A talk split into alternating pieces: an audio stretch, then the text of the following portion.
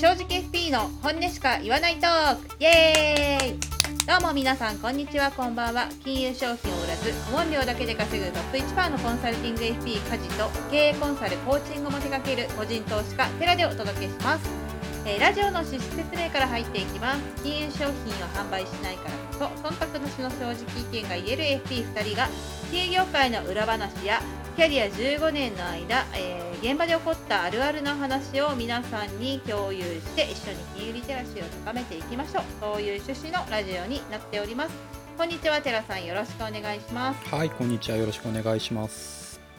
はいで早速ですけど今日の、えー議題なんですがはい。えっ、と今日これねあの、うん。テラの方がこういう話が面白いんじゃないかっていうことを言っていただいたんですけど、いつもまああの僕が、すいません、はい。ありがとうございます。いえいえ。っと、なんかツイッターかなんかで見たのかな？なんか保険を、まあうん。ツイッターのやり取りを、まあ、眺めてる時に、え。うん。えっと、保険なんて必要ないよね、みたいな論調の方がいてそれに対して反論として、うん。それってなんかうん。もしそのそんなこと言って保険解約させてその人が次の日死んだらお前責任取れんのかよみたいなうんうん。ことで議論が起こっていて。うんなんか言ってることがなんだ、100ゼロの話で、うんなんかちょっと違うよねって思ったみたいなことはいはいがあったんで。しょ、そう、あのーなんかね、こう金融リテラシー高い人は保険不要論みたいなことをなんか叫んでるっていうことをなんかまずツイッターで見かけて、へえそうなんだと思ってて、保険不要論うん。はよくわかんないんですけど僕自身はね。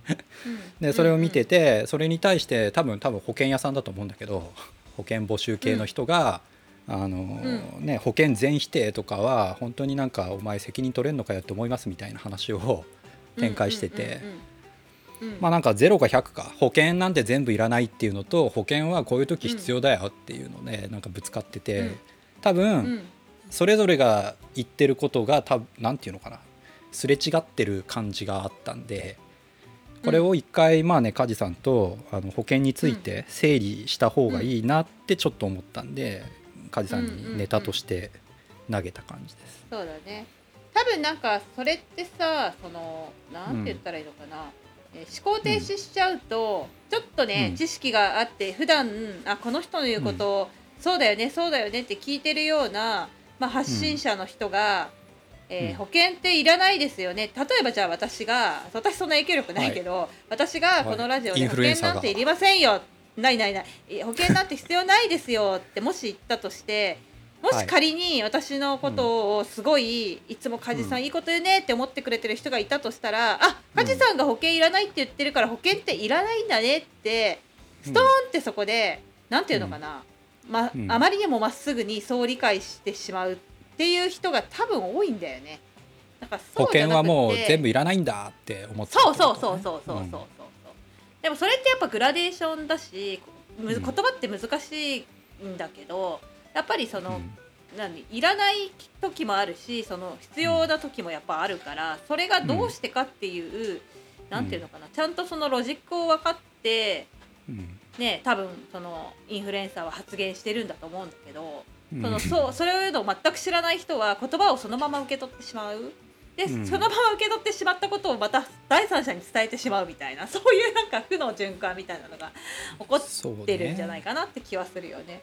うんうんあのね今梶さん言った通りね、えっと発信者側のなんて意図とかスキルとかっていうものともう一つ受信者側のスキル意図を汲み取るねそういうなんかうん。教養みたいなものも必要だと思っていて僕は。で、うん。まあ、テキストだとねいろいろ調整効くんで発信とかもね、うん。あの厳密さを求められるじゃないですか文章ってね構成とかね。うん。で一方でこう喋る言葉ってライブ感があるし、うん。結構こう、うなんかねキーワードばっかり連呼して、ね、昔のあの 小泉さんとかね ぶっ壊すみたいなことね、郵政民営化みたいなことをうんうん。ばっかり叫んでなんとなく圧勝してるみたいな。中身よくわかんないけどみたいな。うん。うんパターンとか多々あって。なんか話し言葉の方がそういうなんかワンフレーズで結構言っちゃえるわけですよね、オバマの時もそうですけど、うんうん。チェンジって言って、うんうん。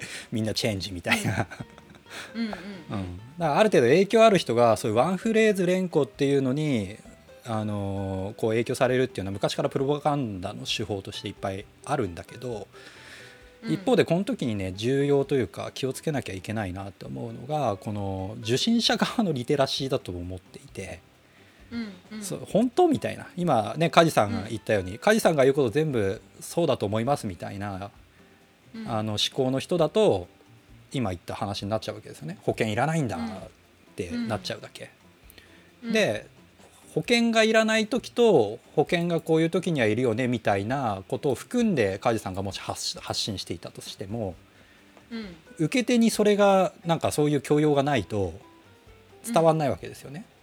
そうだよね。うん、このケースではいらないよねってうん、もし言ったとしてもなんかもそう。う全部のケースそうそういらないそうそうって思われてしまうみたいなねなんで、まあ、一方逆にねあのさっき言ったワンフレーズでプロパガンダみたいなのは発信者側の意図としてあったりするパターンもあるんですよ。うん。わざと受信者側にその思考停止に陥らせるそうそうそうそう。いう意図を持って発信する場合もあるんでうんうん。で今、まあ、ここで話としてね、まあ、どどっちの問題かっていうのの切り分けも難しいんだけど仮に今梶さんがあのちゃんとねその場合分けをした上で保険ってこういう場合いらないよねって言ってたという過程のもと言うと受け手側がやっぱりね思考停止で受けちゃうとそういう話が拡散していくって話になっちゃうし。でそれがねどんどんどんどんこう伝言ゲームみたいにねシンプルな話に陥ってくるっていうのであんまり良くない流れだよなとは思うんだけどあの YouTube とかね、そういう言い切り系のこと多いじゃないですか最近。うん。SNS とかでもね。うん。だそうするとそればっかりで情報収集してるとそういうなんか極論に陥ることはすごくあるってめちゃくちゃ見てて思うんですけどね。うん。うん、まあで例えばさほん今回のね保険の話で言うとだからうん。ね、必要な場合と必要じゃない場合を少し整理してね、うん。伝えといた方がいいよねっていうので今回うん。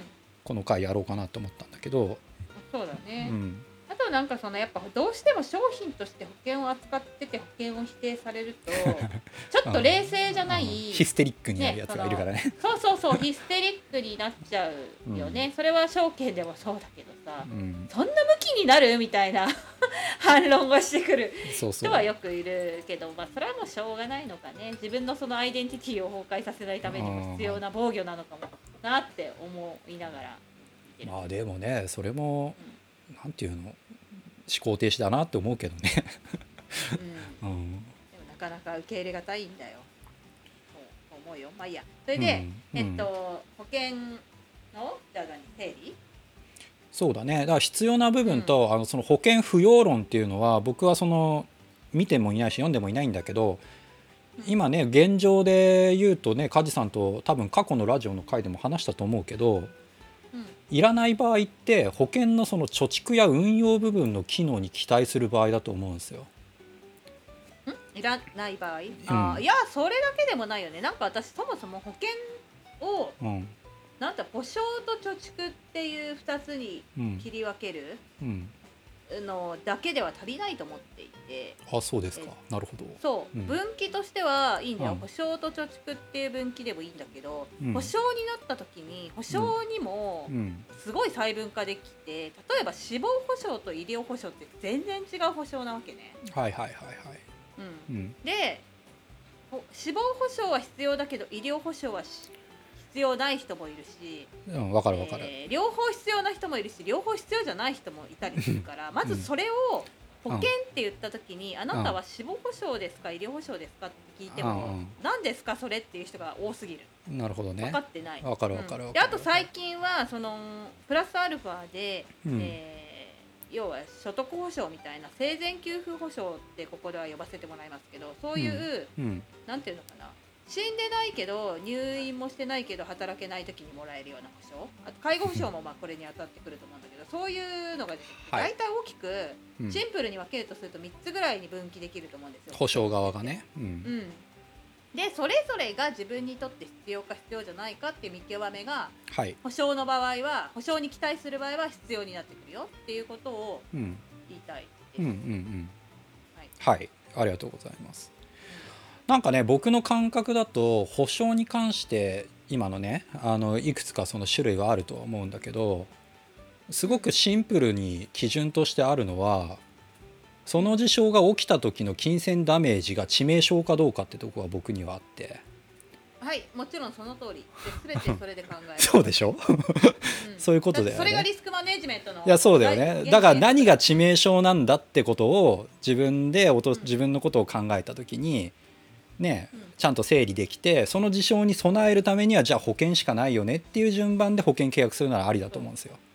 だから保険を不幸のうん宝くじにしちゃダメなんです、やけ太ってどうすんですかっていうん？保険の不あ保険は不幸の宝くじなんだけどあの一番不幸の宝くじとして買っちゃダメってことですよね、ペットしちゃいけないってことですよねあ期待してねそのリターンをね。そうそういうこと、うんそれは大間違いだし保険ってそもそもうん。起きるか起きないかわからないけど起きた時に自分の人生崩壊するぐらいの大ダメージを受けるものははいリはい。スクヘッジしとこうっていう考え方なんですよ。そうですよね保証側はね。だそれに対応するため10日入院のね。うん。そうの人生崩壊しますかって言ったらしませんよ。うん。話なのね。そうそうそう。コ。ロナでさみんな入院給付出るとか言ってさよく私の周りでも10万もらっちゃったって。あれあれでしょ？小銭稼ぎで保険でしょ？あれは。あれだから本質ずれまくってんだよね？そう。保険入っててよかったとか言っちゃってるんだけど、うん。ぐっとこらえて、うん。よかったねって言ってるけど、うん。うん。うん。何言ってんだこいつだと思う、あれはでもリスクリターンのいいあのギャンブルでしたよね。うんだって保険だってだってコロナかかったらね強制的に自宅療養になるしそれもだって保険保険給付出るならね。だけどそういう話があるから 保険の機能を勘違いした人がいて不幸の宝くじとしてうん。買ってしまう人が出るわけよ。それは違う本来の目的では全然ないからねそうそうそう。そこちゃんとあの整理して梶さんが説教してくださいよ。ねやだ、うん。っていう友達いなくなっちゃうから。リアルでやるまあリアルだとねラジオで。うんリアルでやる。やるならラジオで。そう。リアルでやったらそれはそうですよ。らもうドン引きされちゃう。ようん。何切れてんのって言われちゃう。うん。ね。はい。だ今はねここではねそういうことをちょっともう少し分かりやすくね聞いてる人にうん。うん。伝えてあげるといいのかなと思ってるんですよ。うんうんうん、わかりやすあまあね今だから例えば保険が必要だよっていうパターンとしてはさっきから話してるそのね致命傷になりうる金銭的ダメージになる事象に備える場合は保険しかないってことですよね現状金融商品としては。くそうだね。保険が一番こまあヘッジするんだったら保険だろうね。そうだよね、まあ、だって明日リスクを、そのままうん、保有するって考え方ももちろんあるんだけど。ね 何もかけないってことでしょそれ。そういうこと。うん。でもヘッジするならだからだからやっぱりお金が貯蓄がない人の世帯主、要は稼ぎ頭の死亡保障っていうのはやっぱ結構ダメージじゃない？そうですね。例えば1000万稼いでるお父さんがいて、うん。子供が2人いてまだ小さいです。奥さん専業主婦でかつ、まあ、うん。例えばメンタル弱くて働く体が弱くて働けませんみたいな家系だったら、うん。旦那死んだら崩壊するでしょ一家。よっぽどその実家が太くない限り。そうね。うん、ってなったらやっぱ旦那の死亡保障は子供がある程度大きくなるまで必要なわけよ、でまた病弱の奥さんなどその病弱の奥さんが人生を全うするまで、旦那さんが、うんね、そこも見てあげたいと思うんだったら死亡保障は必要必要なわけよ。そうですね。家族への愛ですね。そう。そういう人を捕まえて、うん。なんか某某なんちゃら生命みたいな。そうそうそう。そ。れでそう。でそういう人を捕まえてうん。保障はいらないよっていうのは間違っているっていう話だし、うん。一方で同ん。じ家系だとして、うん。例えばすっごい実家が太くて、もうなんか相続目に見えてますみたいな、うん。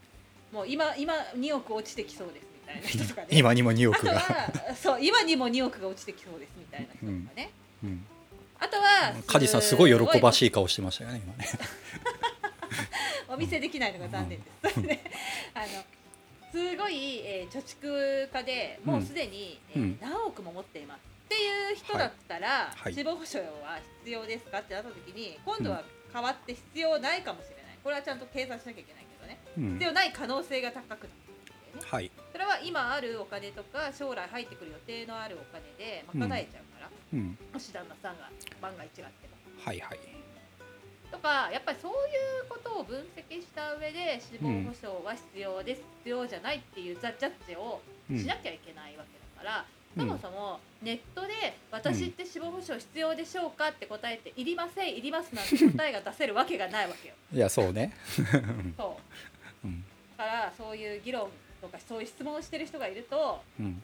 わーって、うん。うんそれにドヤ顔で答えてる人見るとわーって思うわけよ。うんわかんないだろうみたいな。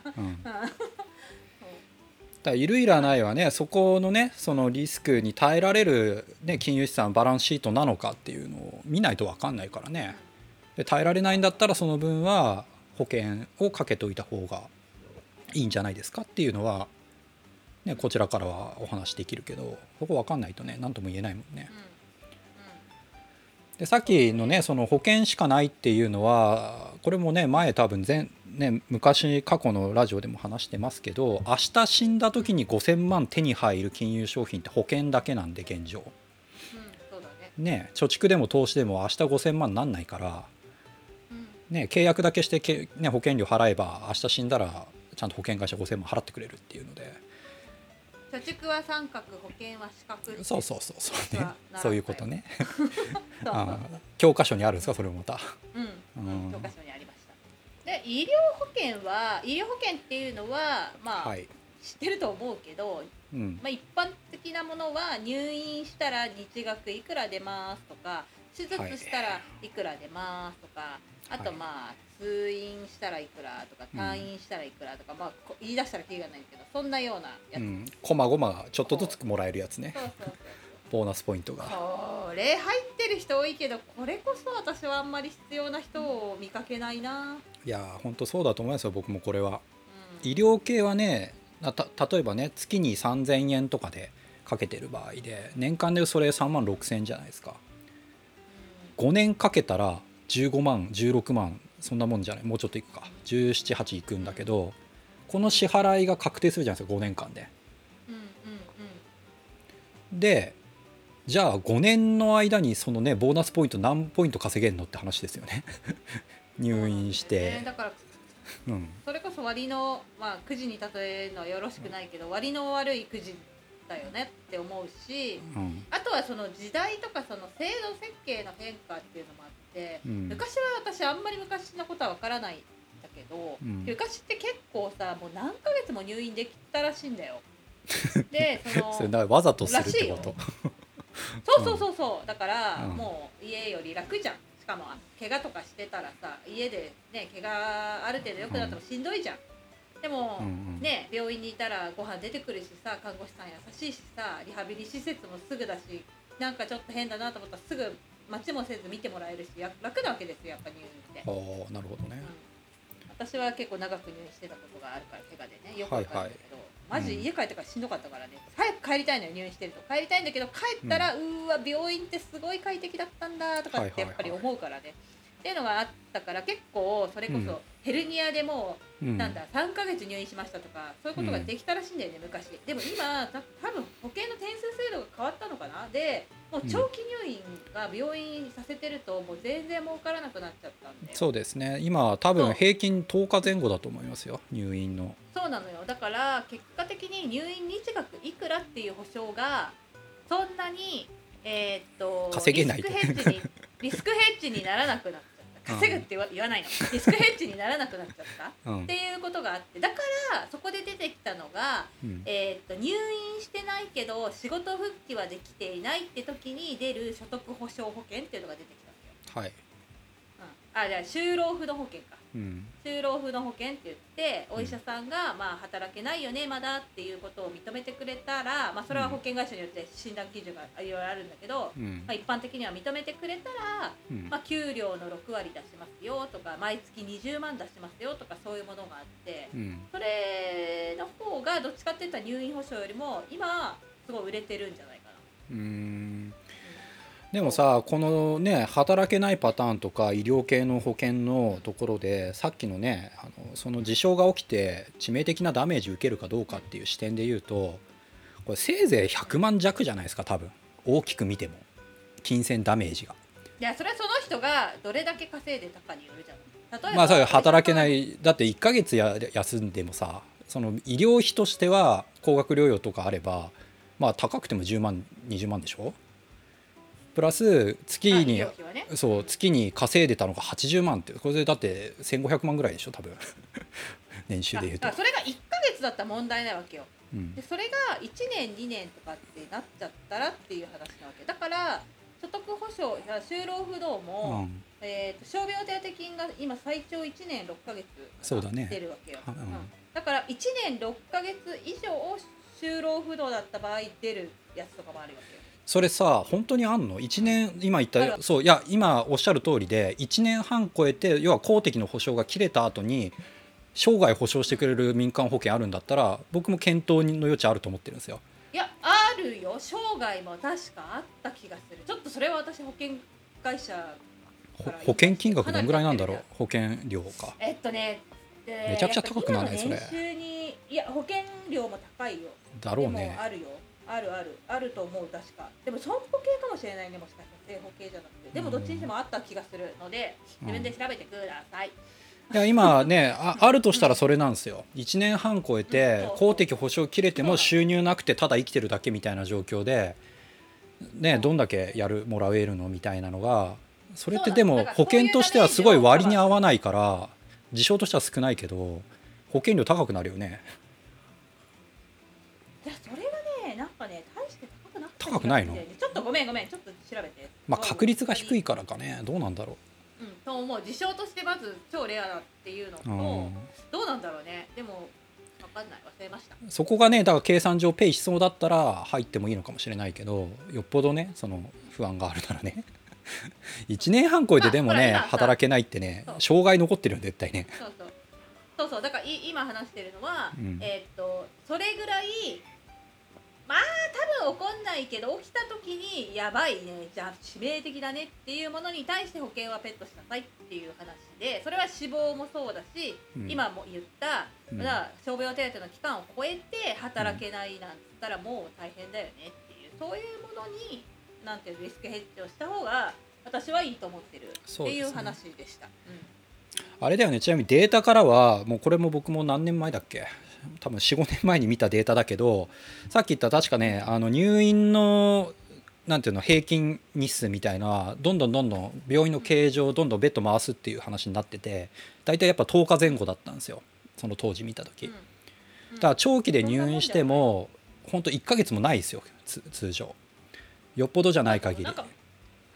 一応なんか病気によって違くて私もちょっと古いんだけど、うん。脳血管疾患とかがそうそうそうそうそう。やっそう脳系の疾患とあと精神病が長い。うん、うん。そうね。長期入院は。うん。そうね精神病ってでもね保険入れないでしょ多分。結構。なっちゃってからは入れない、ね。なる前なら入れるよ、んそういうリスクが高いからね、そうだから長期の入院になってるのはそう脳疾し脳疾患系と精神病だったんで僕が見たデータでもね。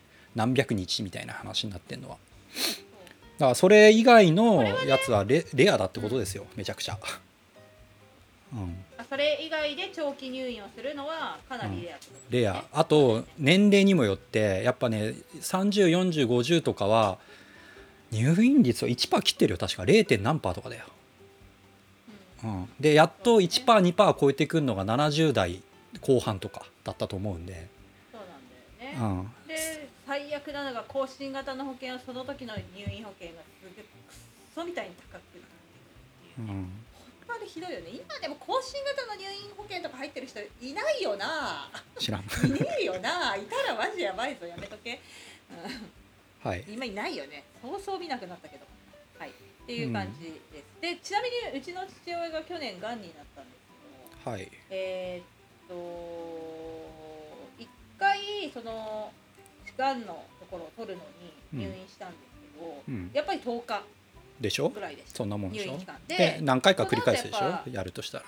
放射放射線治療が始まる、始まったんですけど、うん。でも放射線治療も最初だけその薬の副作用を見るために入院でやってくださいって言われて、はい。それまで10日ぐらい、はい。でその後は重篤な副作用も起きなかったんで、はい。通院で抗がん剤治療を続けるっていう感じになったり、トータルうん。20日ぐらいの入院でそうですよね。うん。まあ全然お金に困った感じではなかったんですよね、結構うん。ステージ3ぐらいのがんだったんですけどまあ今元気ですけどね、うんピッピしてるけどゴルフよかったですね。行きまくってるけどそうそうそう。だからそんなやっぱお金かかんなかったよね、実際ね。そうだ医療系はね今の話まとめるとすっごいレアな確率で1年半超えるぐらいのダメージで働けないパターンがあるけど、うん。ねそれねコストパフォーマンスどうなのみたいな多分ことを考えた方がいいし通常の入院とか病気系は大体もう 1, 1週間2週間で復活するパターンが多いんでだったら貯蓄手元にね本当50万とか100万以内ぐらい置いとけば対応できるはずなんで。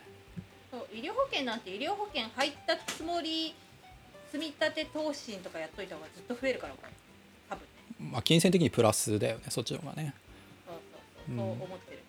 だからなんか今日のね話をまと珍しくまとめてみるとうん。やっぱこれぐらいの議論をうん。しないと保険って話せないしうん。結局必要か不要かの診断判断をするときはうん。やっぱその人の話をかなり深掘って聞いてみないとうん。それこそ BS、ね、PL 確認しつつ家族構成確認しつつとかってやんないと必要か必要じゃないかの判断なんかできないわけだから、はいだから目くじら立てて必要だ不要だって言ってるのを眺めることに意味がないしそこに参加することの虚しさよみたいなそういうことですよと。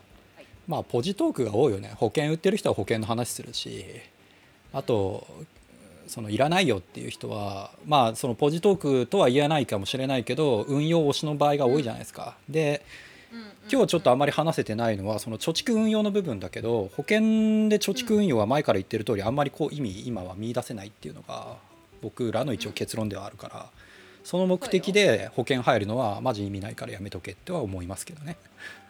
そうね、運用を学ぶ方がコスパがいいですよ、うん。と思います。うん。はいなんだか変額系の保険とかいろいろあるけど、まあ、唯一なんだろう運用運用で目的で入るんだったら本当初年度からとか次年度からもう元本超えるぐらいので短期で一発入れちゃうみたいな。